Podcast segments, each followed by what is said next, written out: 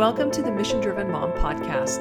This podcast is for moms just like you who want to learn how to glorify God through finding and embracing true principles, discovering and developing your greatest gifts, and using them to serve your family and community. Welcome back to the Mission Driven Mom Podcast. I'm Audrey Rindlisbacher, the author of The Mission Driven Life and founder of The Mission Driven Mom. So glad you've decided to join me today if you are liking these podcasts, will you please uh, subscribe so you don't miss any and review so others can know what you're enjoying about them and share them out with your family and friends? We'd also love to see you in the Mission Driven Mom Mastermind Facebook group if you want to head over there and join us. Today, I get to share with you something that is kind of a culminating little reading that just speaks to everything that I'm about. I found this reading just recently, and it was such a powerful experience for me because Charlotte Mason said in just two and a half pages what has been the culmination of the last 25 years of my life's work and what is my central purpose. It was absolutely amazing to see it align so perfectly with hers. I'd read little excerpts and different things from Charlotte Mason in the past, knew a little bit about her methodology, but in going back through her homeschooling series, I found this little gem that I'm going to share with you. And it is just absolutely phenomenal how it perfectly dovetails with what I'm all about and what we're doing at the Mission Driven Mom. So, to give you a little background, and some of these things I think I've mentioned briefly in past podcasts, but many, many years ago, I kind of, I think everybody probably has Seven Habits on their bookshelf somewhere or has owned it.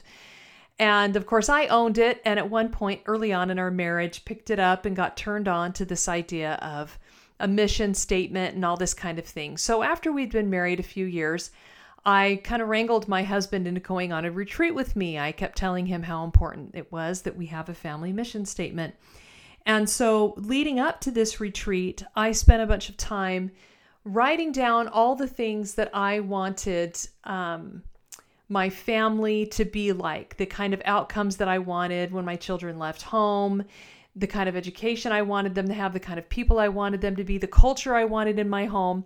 And I got all this on paper and we went on this retreat. And the whole first day, we just discussed everything that I'd kind of written down, and my husband gave his input and asked questions and kind of added to the list and that kind of thing. And then we did more thinking and talking and praying again on the second day. And sometime during that day, I think in the mid afternoon, as the discussion uh, headed a direction, I can't even remember how we got there, but we both remember this moment when he looked at me and he said, It's like that scripture in the Bible about truth. And I I thought, oh, I wonder if it's this one, if this is what he's talking about anyway. We we got in there and found indeed it was in John 8 that Jesus says, um, You shall know the truth, and the truth shall make you free, as you continue in his word. And it just, this light bulb went off. We just both looked at each other and we knew that was our family mission statement that we were going to be truth seekers and the truth was going to set us free. And we didn't really know exactly what that looked like. We felt like we had some truth in our lives, but we were just kind of starting out on this journey. We'd read a few classics, and um, not long thereafter, as God always does, if we want to find truth, He'll help us find it. And so I found this little liberal arts college, and they read the great classics, and I was immediately in love and became a student. And my husband took classes as well. And a lot of amazing things happened there. There was a lot of discussion around the kind of importance of principles that would that would come up. But then I'll never forget the day that we did a reading. I think it was John Locke, and I again I may have mentioned this in a past podcast, but this concept of natural law that I'd never heard of in my life just all these lights went off and all these connections were made. And I remember actually vocalizing in that class this is the bridge. Natural law is the bridge that will help connect everyone, the believers and the non believers. It will help us to better be on a path of truth and it lights a way for having the truth set us free. So that was another big kind of um, turning point for me in this journey. So now I'm committed to truth. I'm trying to discover natural law.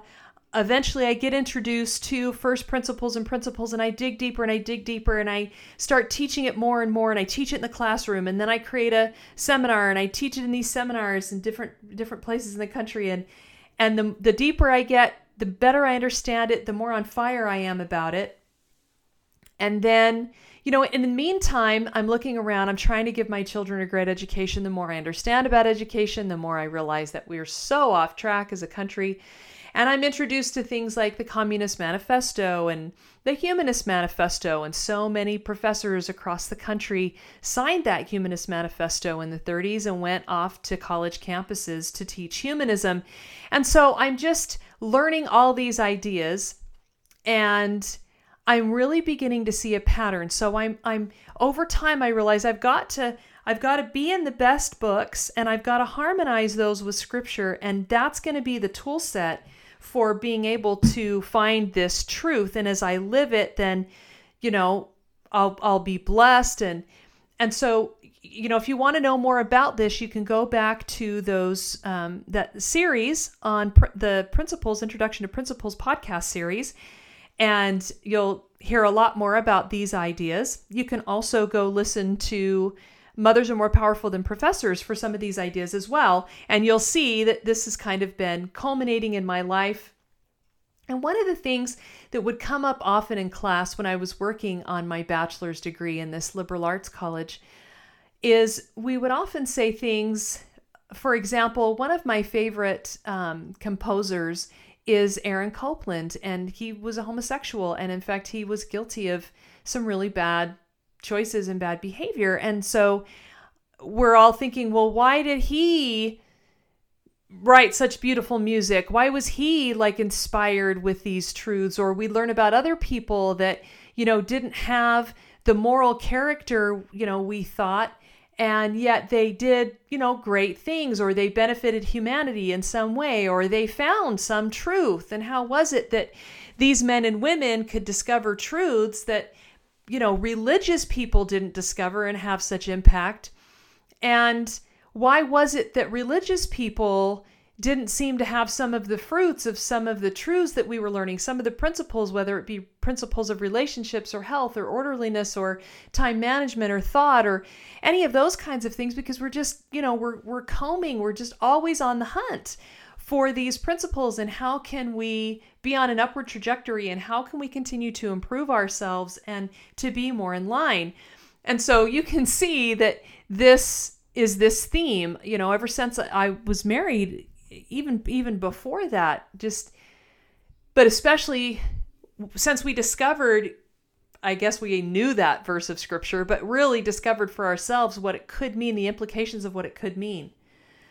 So, a few years ago, I can't remember when it came out, but God's Not Dead came out. We went to see it at the theater. I might have even mentioned this on a mentioned this on a previous podcast too, but it it was an okay movie, but at the end of the film, I counted, I went back and counted 38 court cases that they cite there as just a sampling of the, you know, hundreds, perhaps probably thousands of court cases that go on every year between college students that are religious and the universities that are trying to really revoke their religious rights and their religious freedoms.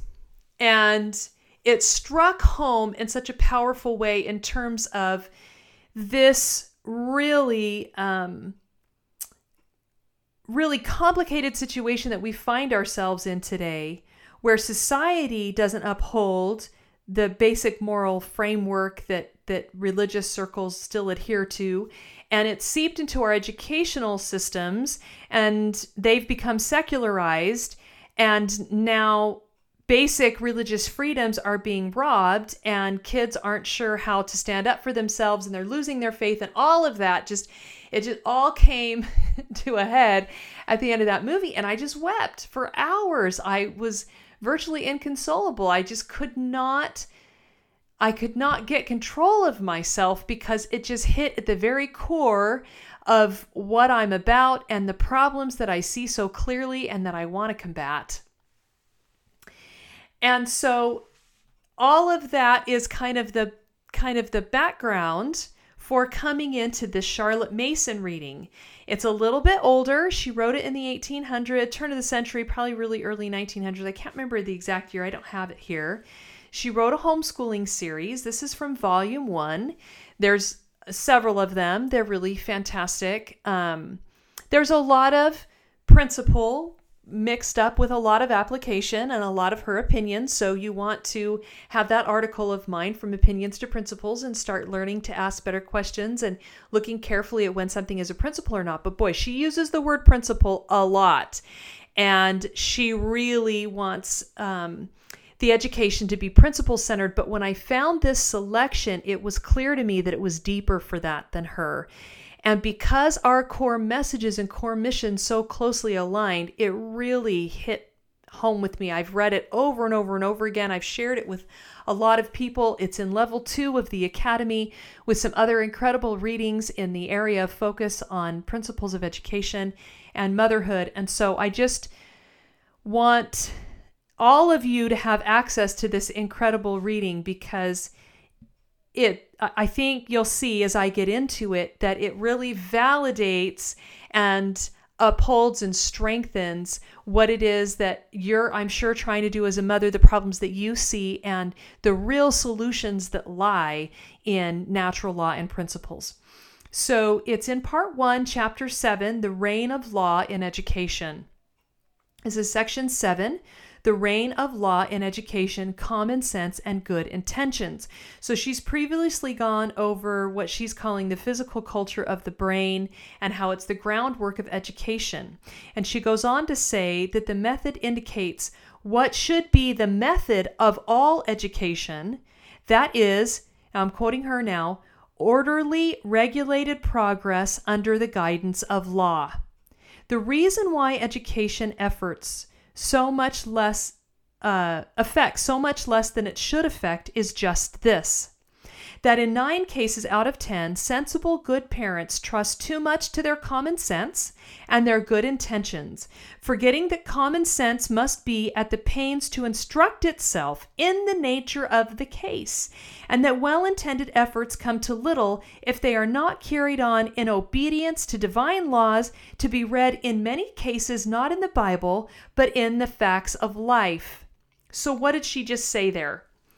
She said, what so many people said to me when I told them I was going to homeschool. And I just want to say as a caveat homeschool does come up in MDM circles quite a bit partially because I homeschooled and many of my board members did. You do not have to be a homeschooler to be here, and homeschooling isn't the right answer for everyone all the time. And I want to also qualify homeschooling by saying it is when mom and dad understand educational principles well enough that they can make educated decisions for their children. My children have gone to private schools, charter schools, public schools Commonwealths, co ops, and been home with me. I've run the whole gamut of educational options and I'm always on the hunt and search for a good one. So I'm not saying your kids are home with you all the time. I'm saying you own education. And when I told people that I was going to homeschool, you know, so many people said to me, Well, I didn't homeschool and I turned out okay because they don't have a frame of reference. They don't have, unfortunately, because of their lack of quality education, the kind of historical context that they should have for what has gone on and the poor level of quality that we're currently at, all they know is what they had and they assume that what their children is getting is what they got. And so because they use their common sense and they, you know, okay, well, you know, decent things are going on there, the teachers seem nice and they have good intentions, what she's saying is they don't think any further than that. They don't he says their she says their well-intended efforts come to little if they are not carried out in obedience to divine laws that must be found in many cases not in the bible but in the facts of life. So she's going to go on to talk in more detail about this idea. Now this is where it really hits home because what she's going to talk about is how a lack of understanding of educational principles and a lack of commitment to pursuing and understanding natural law and principles comes uh, as come creates problems in people's homes and they don't receive the blessings God intends for them, but they think that they're doing everything right because they're pious and religious. Okay, so this is what she's attacking. This next section is called Law Abiding Lives Often More Blameless Than Pious Lives. It is a shame to believing people that those whose highest profession is that they do not know, and therefore do not believe. So, what she's talking about, their highest profession, meaning it's a shame to people who believe in God that those people who say that they don't know if there's a God or that they don't believe in God, here she is again, that they should produce more blameless lives, freer from flaws of temper, from the vice of selfishness, than do many sincerely religious people. So she just said that there are many people who say they don't believe in God. And in terms of the actual natural laws and principles that govern this earth, their lives are less blameless than people that say they believe in God. And she's going to go on to explain this. She says, It is a fact that will confront the children by and by. So if you don't accept this, if you don't see the truth of what she's saying, your children are going to notice that they know people who seem to be happier and lead more productive, satisfying lives who aren't religious at all than the religious people that they know. And what are you going to do? How are you going to teach them? What is the discrepancy here? So she goes on. It is, so I'll reread that. It is a fact that will confront the children by and by, and one of which they will require an explanation. And what is more, it is a fact that they will have more weight should it confront them in the person of a character which they cannot but esteem and love than all the doctrinal teaching they have had in their lives.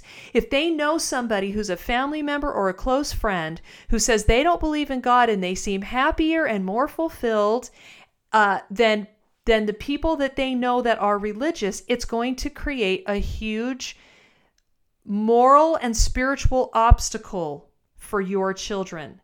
And I've seen this so many times. And you know what people do? They say, well, you don't know. They aren't really happy what really goes on at their house isn't really happy.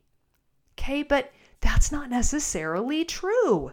And she's right, it's not necessarily true. Sometimes it's true, sometimes they hide their pain and their questions, sometimes it's just not true. So she says, This is Mason again. This appears to me that to me the threatening danger to that confessed dependence upon and allegiance to Almighty God which we recognize as religion not the wickedness, but the goodness of a school which refuses to admit any such dependence and allegiance.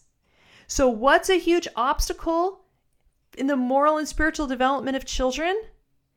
Watching people and being involved in school systems where it's clear that people are good, they have some sense of happiness and fulfillment, they have they produce good ends, and they don't believe in God and it's a real stumbling block for them.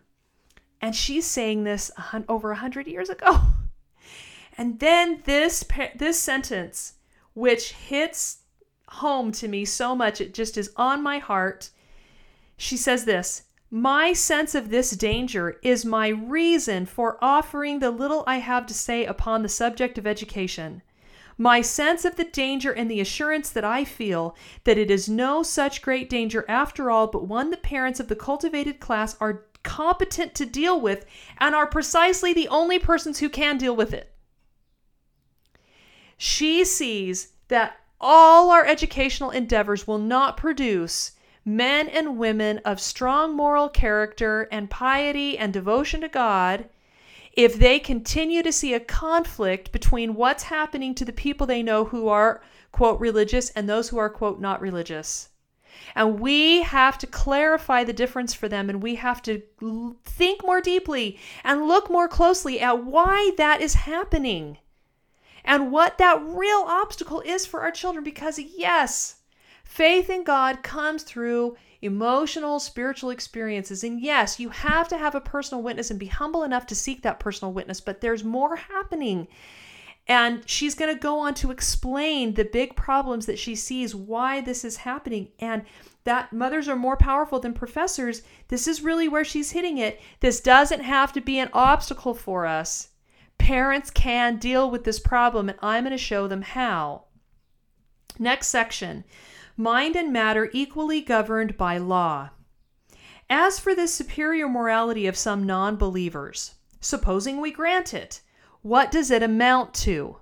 So let's take the reverse side. Let's say the kids are right and that there are people who don't believe in God and they're actually morally superior to the people who do believe in God. What does it amount to? What's happening? Why is it the case?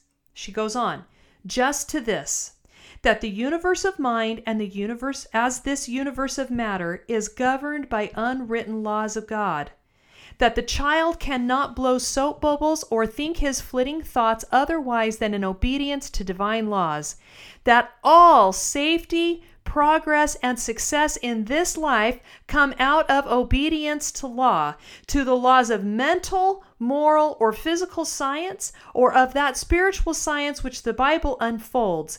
That it is. Po- okay, so I'm going to pause right there for just a minute and recap that.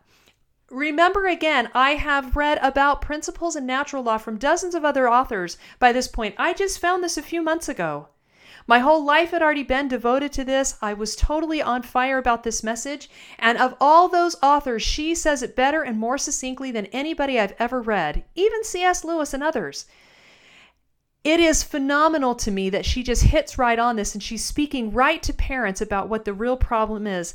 Point number one, parents everything is governed by unwritten laws of God that it is incumbent upon us to discover and that we receive blessings in accordance with those things, just like Covey and so many others said. So, all progress, she says, all safety, progress, and success in life come out of obedience to law.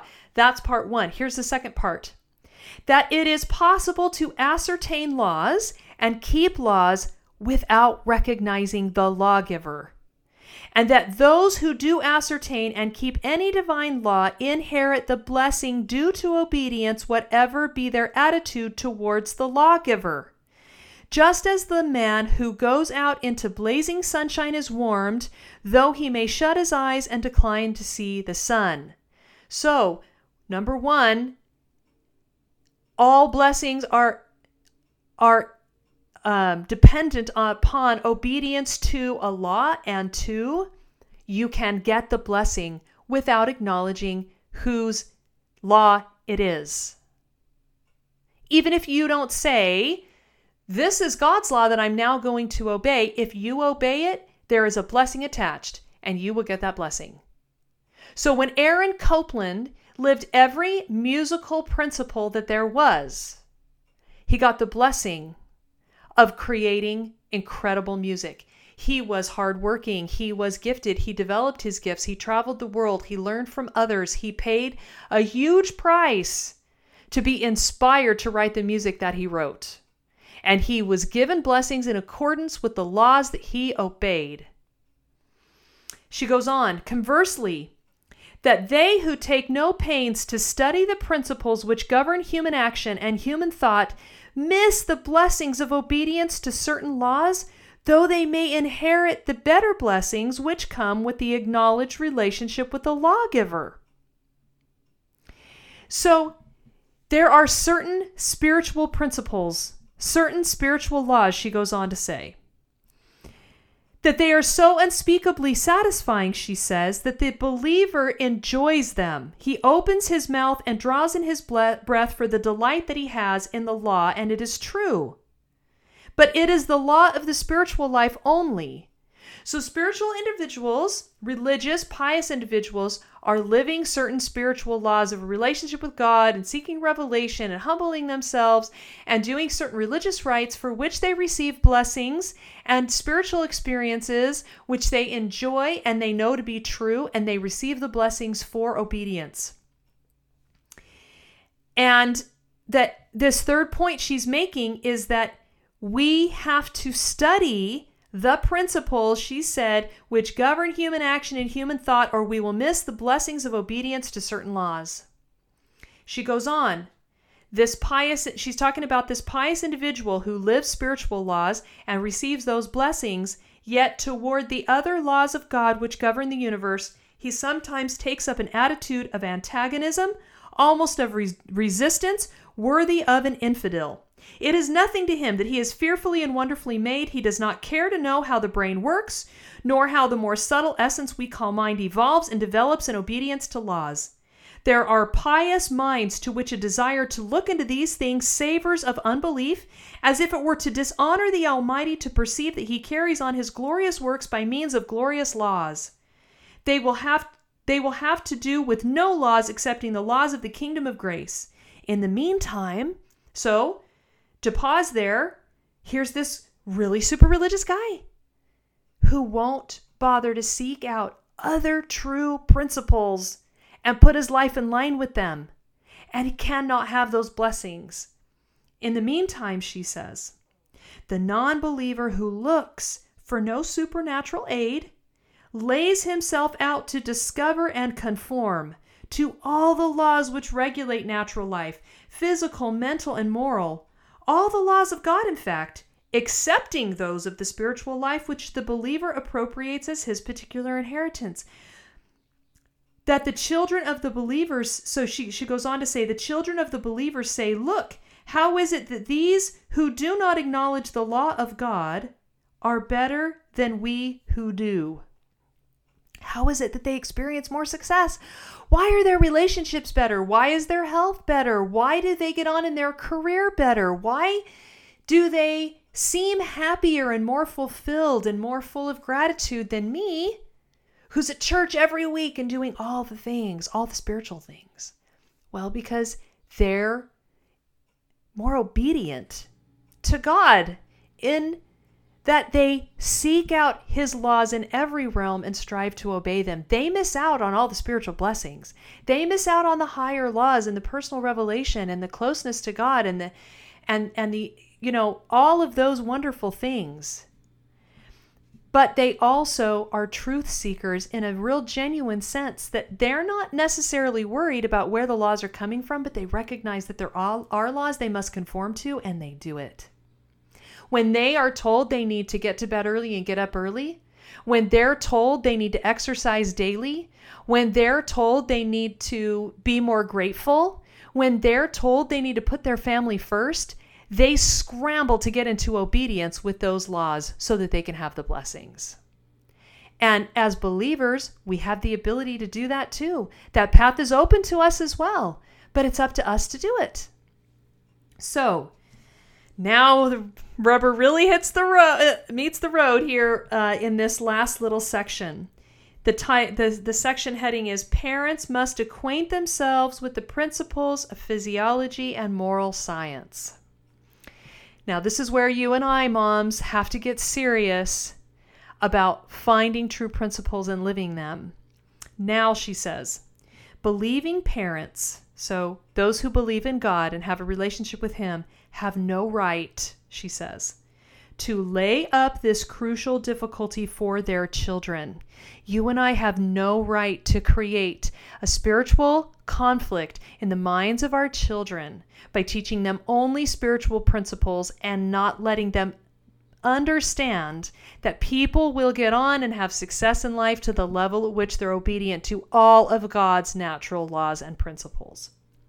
She goes on, they have no right, for instance, to pray that their children may be made truthful, diligent, upright, and at the same time neglect to acquaint themselves with those principles of moral science that observance of which will guide into truthfulness, diligence, and uprightness of character. For this also is the law of God.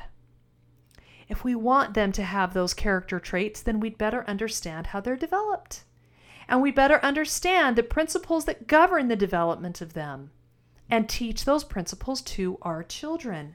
She goes on, observe, not into the knowledge not into the knowledge of God, the best thing worth living for. No mental science, no moral science is pledged to reveal that. What I contend for is this that these sciences have their part to play in the education of the human race and that the pa- parent may not disregard them with impunity.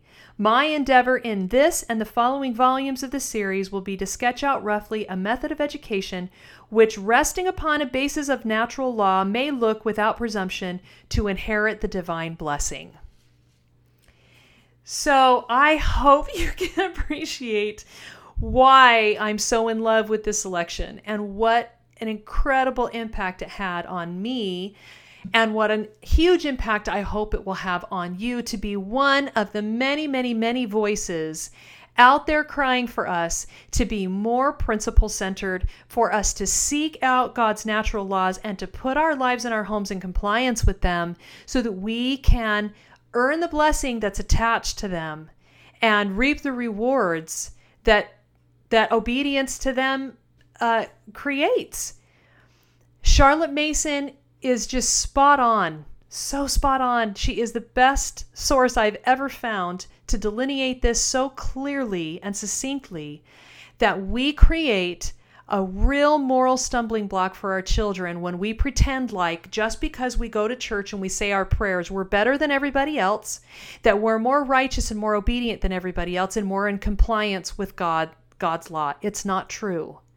It's our job to be in compliance with as many of his laws as we possibly can, which can be found very often in the spiritual realm and and and through prayer he will guide us but he will guide us to books and people and resources that can teach us that truth as we seek it out. So please mothers be truth seekers. Find the principles that govern your life in whatever realm your family and or you personally are struggling and get in compliance with those and reap the rewards and have the blessings and teach these concepts to your children.